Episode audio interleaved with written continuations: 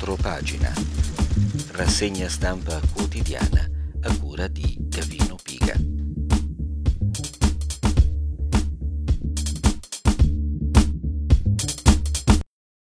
Un saluto a tutte le giube rosse in ascolto. Oggi, lunedì 11 luglio 2022, riprende la settimana e quindi riprende anche la nostra rassegna stampa. Sul Fatto Quotidiano cominciamo a leggere una bella pagina di politica internazionale a cura di Fabio Mini, che già in questi scorsi mesi, lo sapete, è stato anche ospite ad una nostra diretta, ha seguito con lucidità, attenzione e molta intelligenza le vicende dell'Ucraina e anche oggi torna sulla questione con un articolo intitolato Il rischio nucleare tattico esiste e l'unica a pagare sarà l'Europa. Con il passare del tempo e l'aumentare dei costi umani e materiali della guerra si dovrebbe assistere all'usura sia dei mezzi sia della volontà di proseguirla. In Ucraina si assiste al fenomeno inverso. Russi e ucraini fanno sfoggio di una inconsueta spavalderia. Zelensky perde truppe e terreno, ma ostenta la sicurezza di poter presto passare al contrattacco e riprendersi il territorio perduto nei primi quattro mesi di guerra e di riguadagnare quello perduto dal 2014. La giustificazione di questo ottimismo sta nel fatto che presto arriveranno le potenti armi occidentali. Nel frattempo vanta la riconquista dell'isola dei serpenti sulla quale sventola la bandiera giallo-azzurra. In realtà la bandiera sull'isolotto non dimostra la forza ucraina e nemmeno la debolezza russa, semmai si tratta di un segnale di razionalità tenere in una zona minuscola in mezzo al mare una piccola guarnigione che diventa un obiettivo visibile, circoscritto ed eliminabile in qualunque momento, deve valere il rischio e la pena. L'importanza dell'isolotto come avamposto è proporzionale alla capacità di tenerlo in sicurezza. Se la Russia ha valutato di non poterlo tenere alle condizioni di rischio createsi, significa che ha perso l'importanza iniziale. Anche ammesso che l'isolotto fosse strumentale ad un attacco dal mare verso Odessa, Odessa, l'alternativa è stata trovata, oppure l'attacco a Odessa non dipende più da uno sbarco. E adesso a morire sull'isola ci sono soldati ucraini. Il presidente Zelensky non ha molti motivi di essere ottimista, nemmeno sul fronte delle armi e del sostegno internazionale. Lui stesso lamenta l'arrivo di armi con il contagocce e sospetta che l'affaticamento e l'usura della guerra stia colpendo anche i suoi sostenitori più importanti, cioè gli Stati Uniti d'America. Infatti non considera molto, molto l'aiuto dato dall'Europa, dai vertici NATO e da alcuni paesi membri o no dell'alleanza. Può anche fare a meno di Johnson perché sa benissimo che l'unico a fare la differenza è il sostegno americano. Se svanisce o si attenua, tutto il resto si accoderà. Anche Putin ostenta spavalderia. A parole minaccia di voler fare sul serio, come se finora avesse scherzato, nei fatti ha ordinato la continuazione delle operazioni senza alcun limite territoriale o temporale. In realtà la Russia sta pagando un prezzo altissimo e la spavalderia è un valido strumento di guerra psicologica soltanto se si basa su qualcosa di concreto. La Russia sta riconvertendo parte dell'apparato industriale alla produzione bellica e dirottando larga parte delle risorse energetiche, materie prime verso l'Asia. Europa e Giappone in particolare non le riceveranno più e le alternative allo studio sono insufficienti e fumose. Paradossalmente la prima vittima della guerra è lo stile di vita occidentale che si dice debba essere salvato. L'ottimismo di Putin è tuttavia ambiguo, così come lo è quello ostentato dal segretario di Stato americano Blinken con quello della difesa Austin.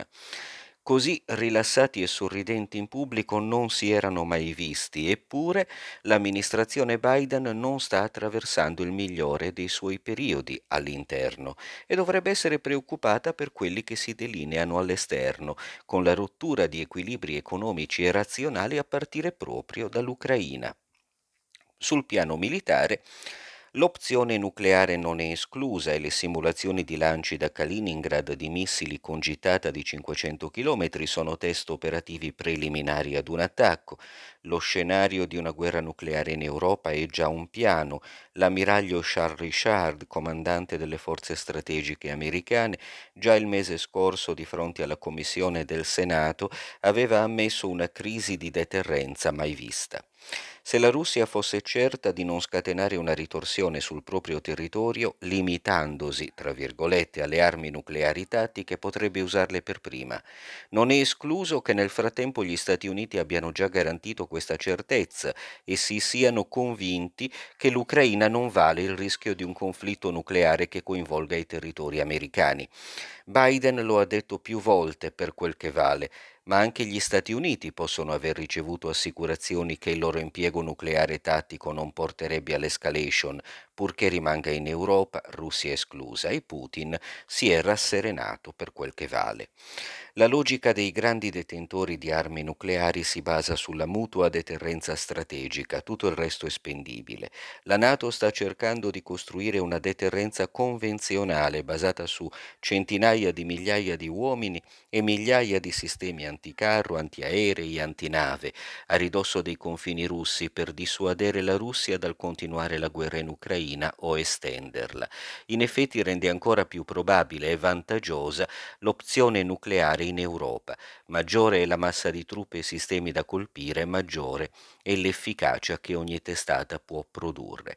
Si è discusso molto sul fatto di aiutare l'Ucraina per frenare le ambizioni russe, si stanno scomodando concetti altisonanti come democrazia contro autocrazia, civiltà contro barbarie, libertà contro dittatura. In questa guerra come in altre la realtà è più prosaica, si tratta di scontro tra parti aventi identiche mentalità, modalità e finalità sull'uso della forza. In particolare non vale molto cercare di usare la deterrenza convenzionale in sostituzione di quella nucleare. La Nato infatti conta anche sull'arsenale nucleare tattico di Francia, Gran Bretagna e Stati Uniti, ma mentre sembra facile eliminare il rischio di guerra globale termonucleare con un semplice gentleman agreement fra USA e Russia o il rispetto dei trattati esistenti, è quasi impossibile eliminare il rischio di guerra nucleare tattica in Europa. La Nato non dispone in proprio di ordigni nucleari. Quelli di Gran Bretagna e Francia sono prettamente nazionali e anche quelli messi a disposizione dagli Stati Uniti con il sistema del nuclear sharing anche di quelli, dico, è responsabile la sola nazione detentrice.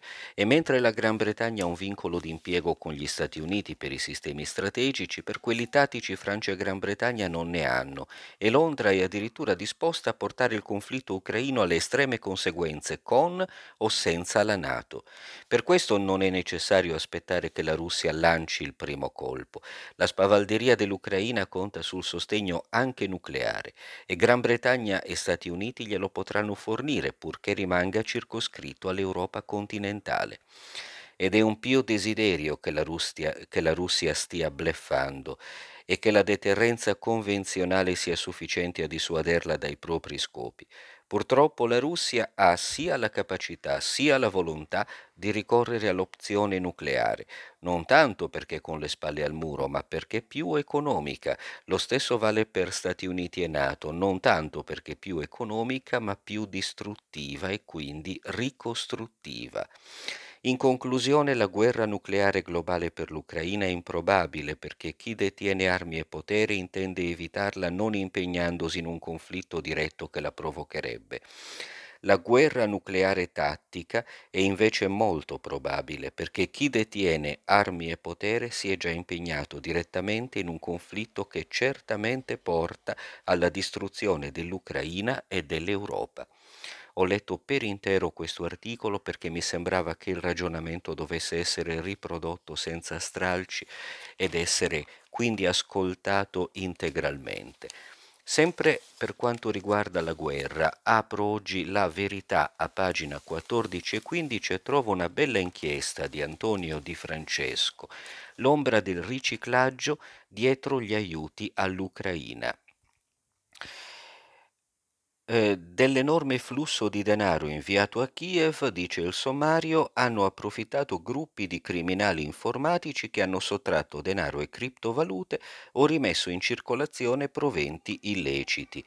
Ecco, Sull'enorme flusso di denaro inviato a Kiev avrebbero, dice infatti l'articolo, messo gli occhi alcune organizzazioni criminali informatiche avrebbero sfruttato l'occasione per perfezionare le tecniche con l'obiettivo di sottrarre denaro e criptovalute o riciclare proventi illeciti.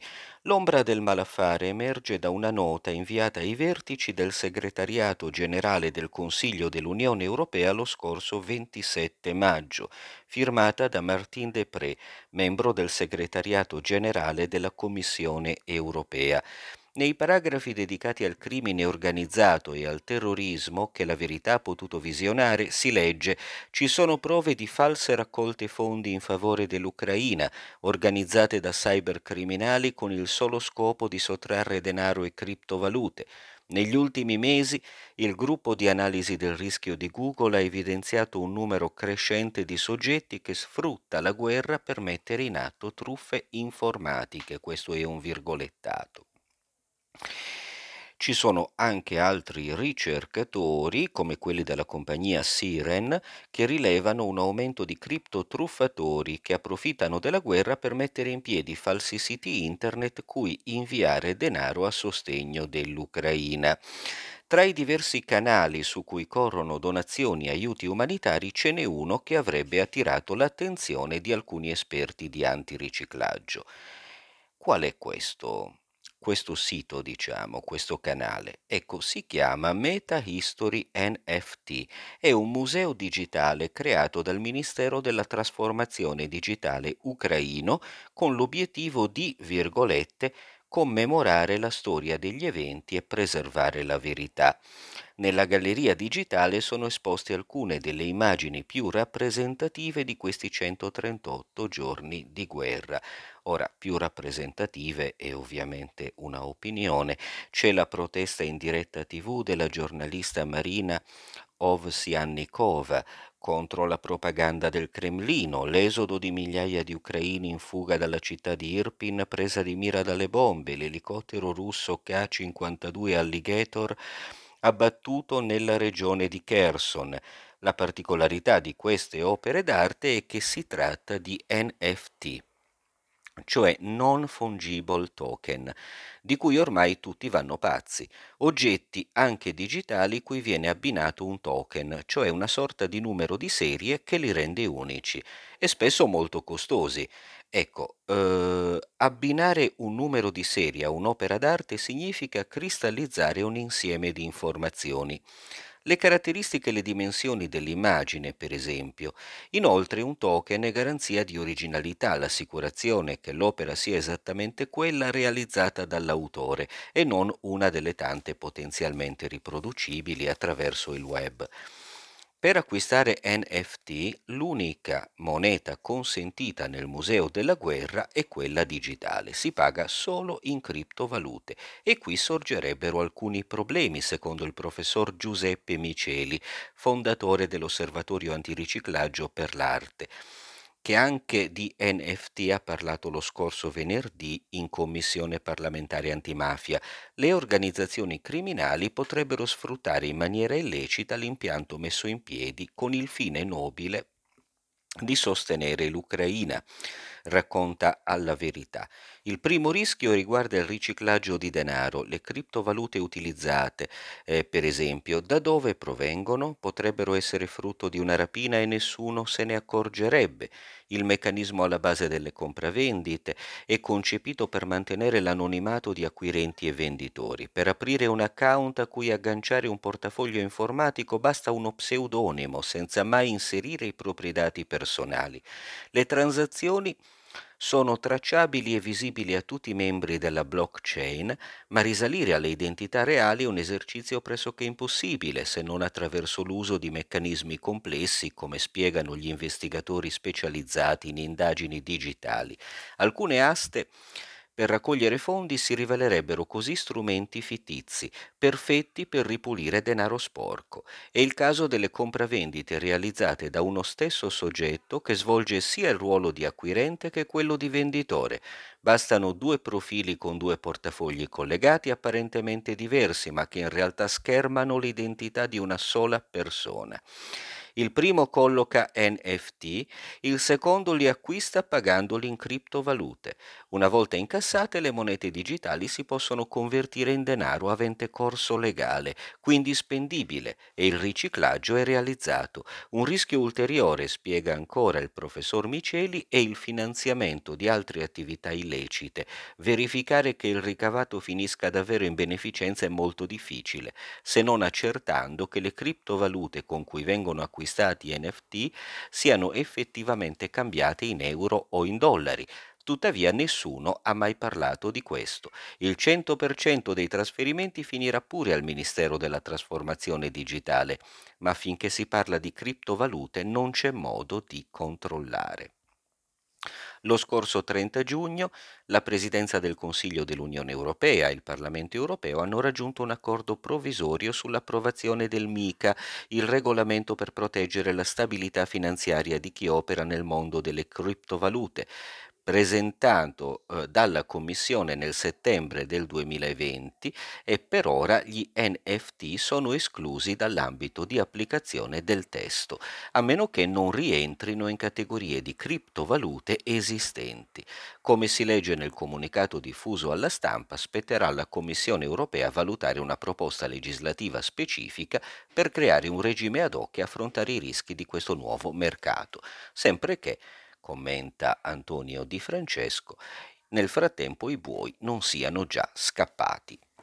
Resto sulla verità per l'ultimo articolo che vi volevo segnalare oggi, cambiamo argomento e passiamo dalla guerra ad un'altra questione sempre più invasiva, diciamo così, della nostra quotidianità, che è il cambiamento climatico, perché oggi tra le tante pagine interessanti della verità segnalo l'intervista a Nicola Porro, l'intervista a Giuseppe Novelli, vi spiego perché muoiono i vaccinati, ce n'è una anche a Maurizio Masi, a cura di Fabio Dragoni. Il clima cambia? Sì, ma da un pezzo.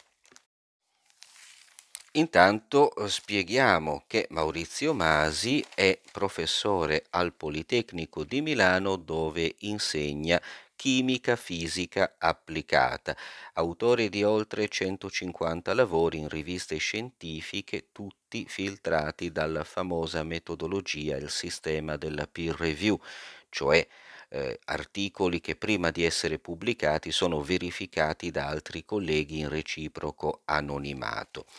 Ora, eh, Dragoni gli chiede con un tweet lei ha fatto a fette il delirio contro le auto a benzina. E poi eh, la battuta è non è neppure in conflitto di interessi perché per l'appunto eh, il professor De Masi, il professor Masi, scusate, si è occupato eh, di carburo di silicio, si è occupato di sviluppare fondamentalmente elettronica di potenza quella che controlla per intendersi le auto elettriche, quindi risponde si figuri se sono contro l'auto elettrica, ma il mondo va avanti, siamo il secolo dell'impazienza, mio nonno mi diceva quando tira il vento bisogna reggersi il cappello. E come al solito l'Europa sbaglia tempi e metodi. Prenda l'alimentatore unico dei telefonini. L'Europa elegge a standard una tecnologia USB-C già superate, superata. Il caricatore dovrà trasmettere sempre più potenza per caricare in fretta. Vedrà con gli alimentatori al carburo di silicio quanto più velocemente si caricheranno gli smartphone. Ma l'Europa norma solo lo status quo. Fermate il mondo, voglio scendere, diceva una vecchia pubblicità. Mi spiace, non si può scendere dal mondo. E più avanti si ritorna su questo argomento e Dragoni gli chiede torno al suo tweet sulle auto. L'Europa emette il 14% della CO2 al mondo, l'auto rappresenta il 9% delle emissioni europee, in pratica mettiamo a rischio il 13% degli occupati per ridurre dell'1,5% le nostre emissioni. Pensiamo di essere leader, risponde il professore, ma non lo siamo. Molti miei studenti pakistani e indiani, una volta laureati, mi chiedevano di trovargli un lavoro in Italia, poi in Germania. Oggi tornano a Nuova Delhi, già formati perché con mille euro si permettono la donna di servizio e la casa più grande. A Milano che cosa farebbero con 2000 euro? Se anche nel 2050 avremo azzerato in Europa le emissioni di CO2, la sola Nigeria avrà nel frattempo aumentato di più le sue emissioni. Il mondo non si accorgerà dei nostri sforzi mortificanti. Il mercato guarda a est e glielo dice uno che è americano, tra virgolette, convinto. Sa cosa mi diceva un collega cinese al MIT quando ero in America? Cosa? Ogni giorno che entravamo in classe a noi bambini veniva detto tu sei cinese e dominerai il mondo, tutti i giorni, tutti. Altro che Nigeria, Pensi alla Cina, ha fame di crescere, noi ci diamo regole, loro no, abbattono i costi, arrivano sui nostri mercati con prodotti che costano dieci volte meno dei nostri e neanche ci possiamo permettere i dazi. Sì, poi ci sono gli snob come me, noi abbiamo problemi da ricchi, ci piace il vestito di sartoria, il ristorante stellato, ma noi non siamo il mercato. Il mercato sono quelli che acquistano la camicia a 10 euro invece che a 150. Avrà seguito le polemiche dopo la tragedia sul ghiacciaio della Marmolada, chiede Dragoni. E l'integrale. L'Italia e l'Europa potevano pure azzerare le emissioni stando al freddo e al buio e la Cina no, il ghiacciaio si sarebbe staccato ugualmente. E l'intervista poi continua, continua evidentemente toccando i temi del cambiamento climatico, come abbiamo già detto su questo la posizione di Masi è piuttosto netta e come è netto il suo sì al nucleare, sono invece eh, secondo me abbastanza intelligenti e ponderate le proposte che fa a proposito della gestione eh, dei problemi relativi al consumo delle risorse e anche quindi eh, all'energia, alla tutela ambientale e via dicendo. Vi consiglio l'intera intervista. Il tempo a mia disposizione è però scaduto, vi devo salutare dandovi appuntamento ad una nuova contropagina per domani sempre sul canale Telegram di Giubbe Rosse. Arrivederci a tutti. Avete ascoltato Contropagina, rassegna stampa quotidiana a cura di Gavino Piga.